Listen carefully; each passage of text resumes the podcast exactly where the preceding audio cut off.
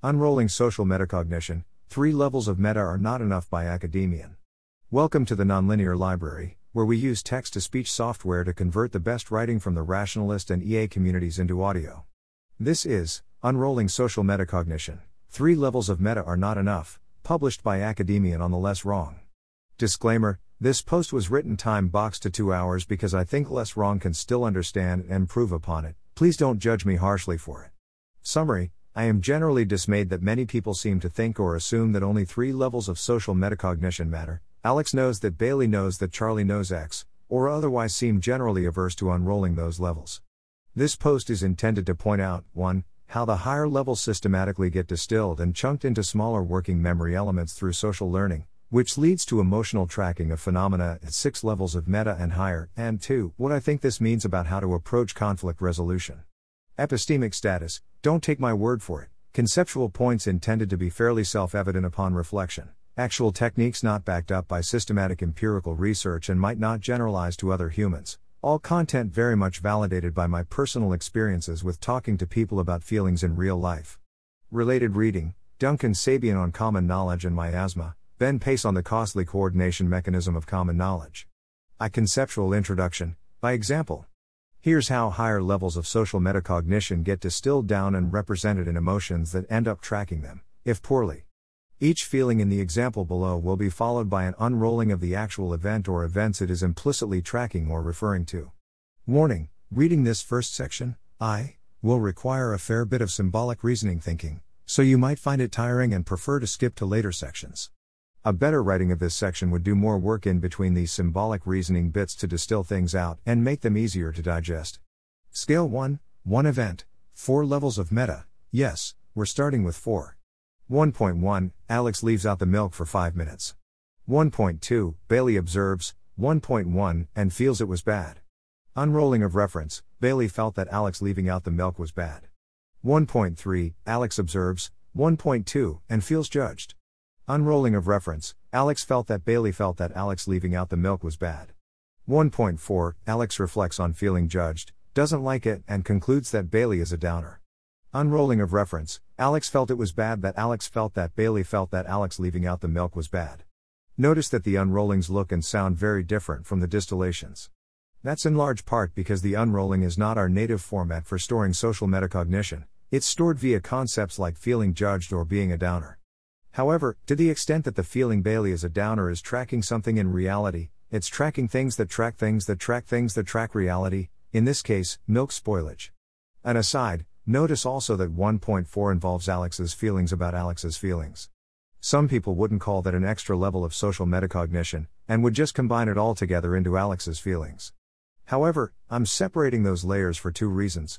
1. This separation in counting won't affect my conclusion that the total number of levels being implicitly tracked greatly exceeds 3, and 2. I think it's especially important to note when people have feelings about their own feelings, as that can lead to circular definitions in what their feelings are tracking, but that's a topic for another day.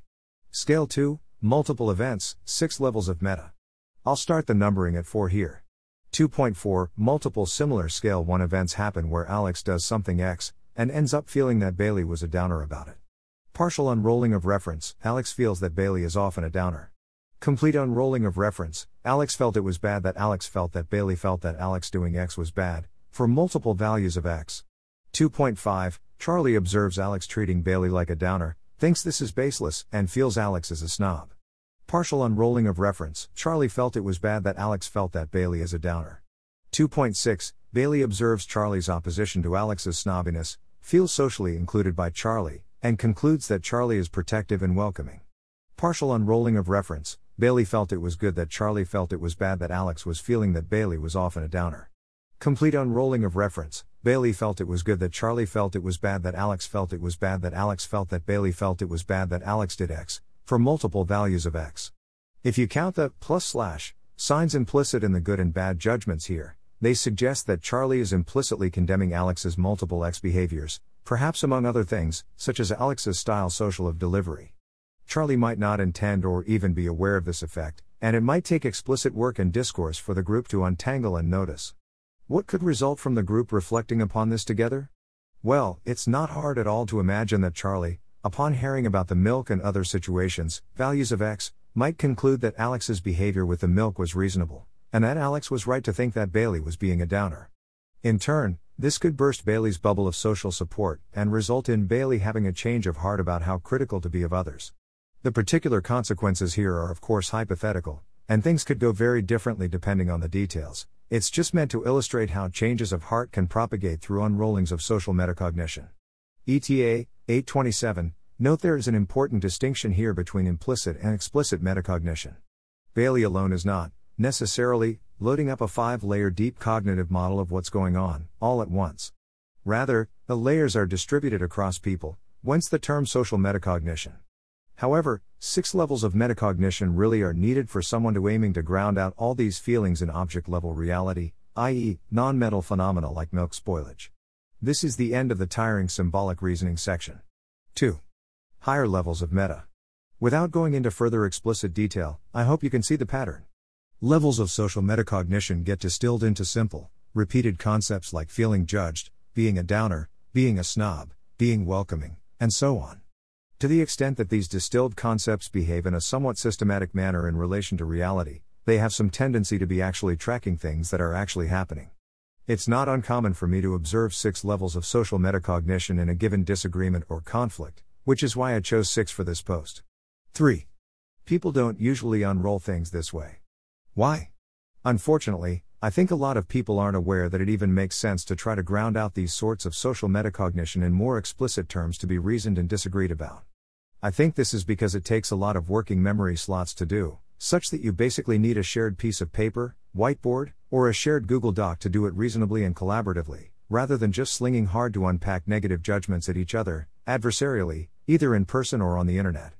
However, I've resolved conflicts through co writing and code diagramming relevant levels of social metacognition many times now, and found it to be very enlightening almost every time in a way that directly benefited the social situation.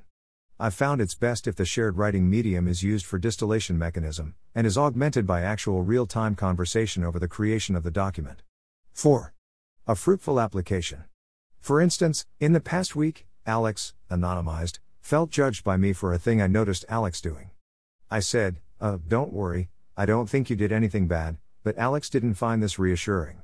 To check, I asked, Do you feel like I feel like you did something bad? And Alex said no. This ran up against my explicit models of people feeling judged that had fit well with past unrolling of the concept. So, I broke out a Google Doc, in person, and started unrolling stuff. The situation was more complicated than described above, so the doc gave us mental space to explore other ideas for resolution. We eventually looped back to my question, uh, above, and Alex said, huh, yeah, I think I do feel that you feel that I did something bad. Once that awareness existed, I responded, cool. Well, guess what? I don't think you did anything bad, and this time, it resonated with Alex and Alex no longer felt judged. I then apologized with also, I'm sorry you felt judged. Given that I didn't actually feel you were doing something bad, this was a mistake on my part, and I'm sorry. This further cleared things up. This whole process took about 15 minutes.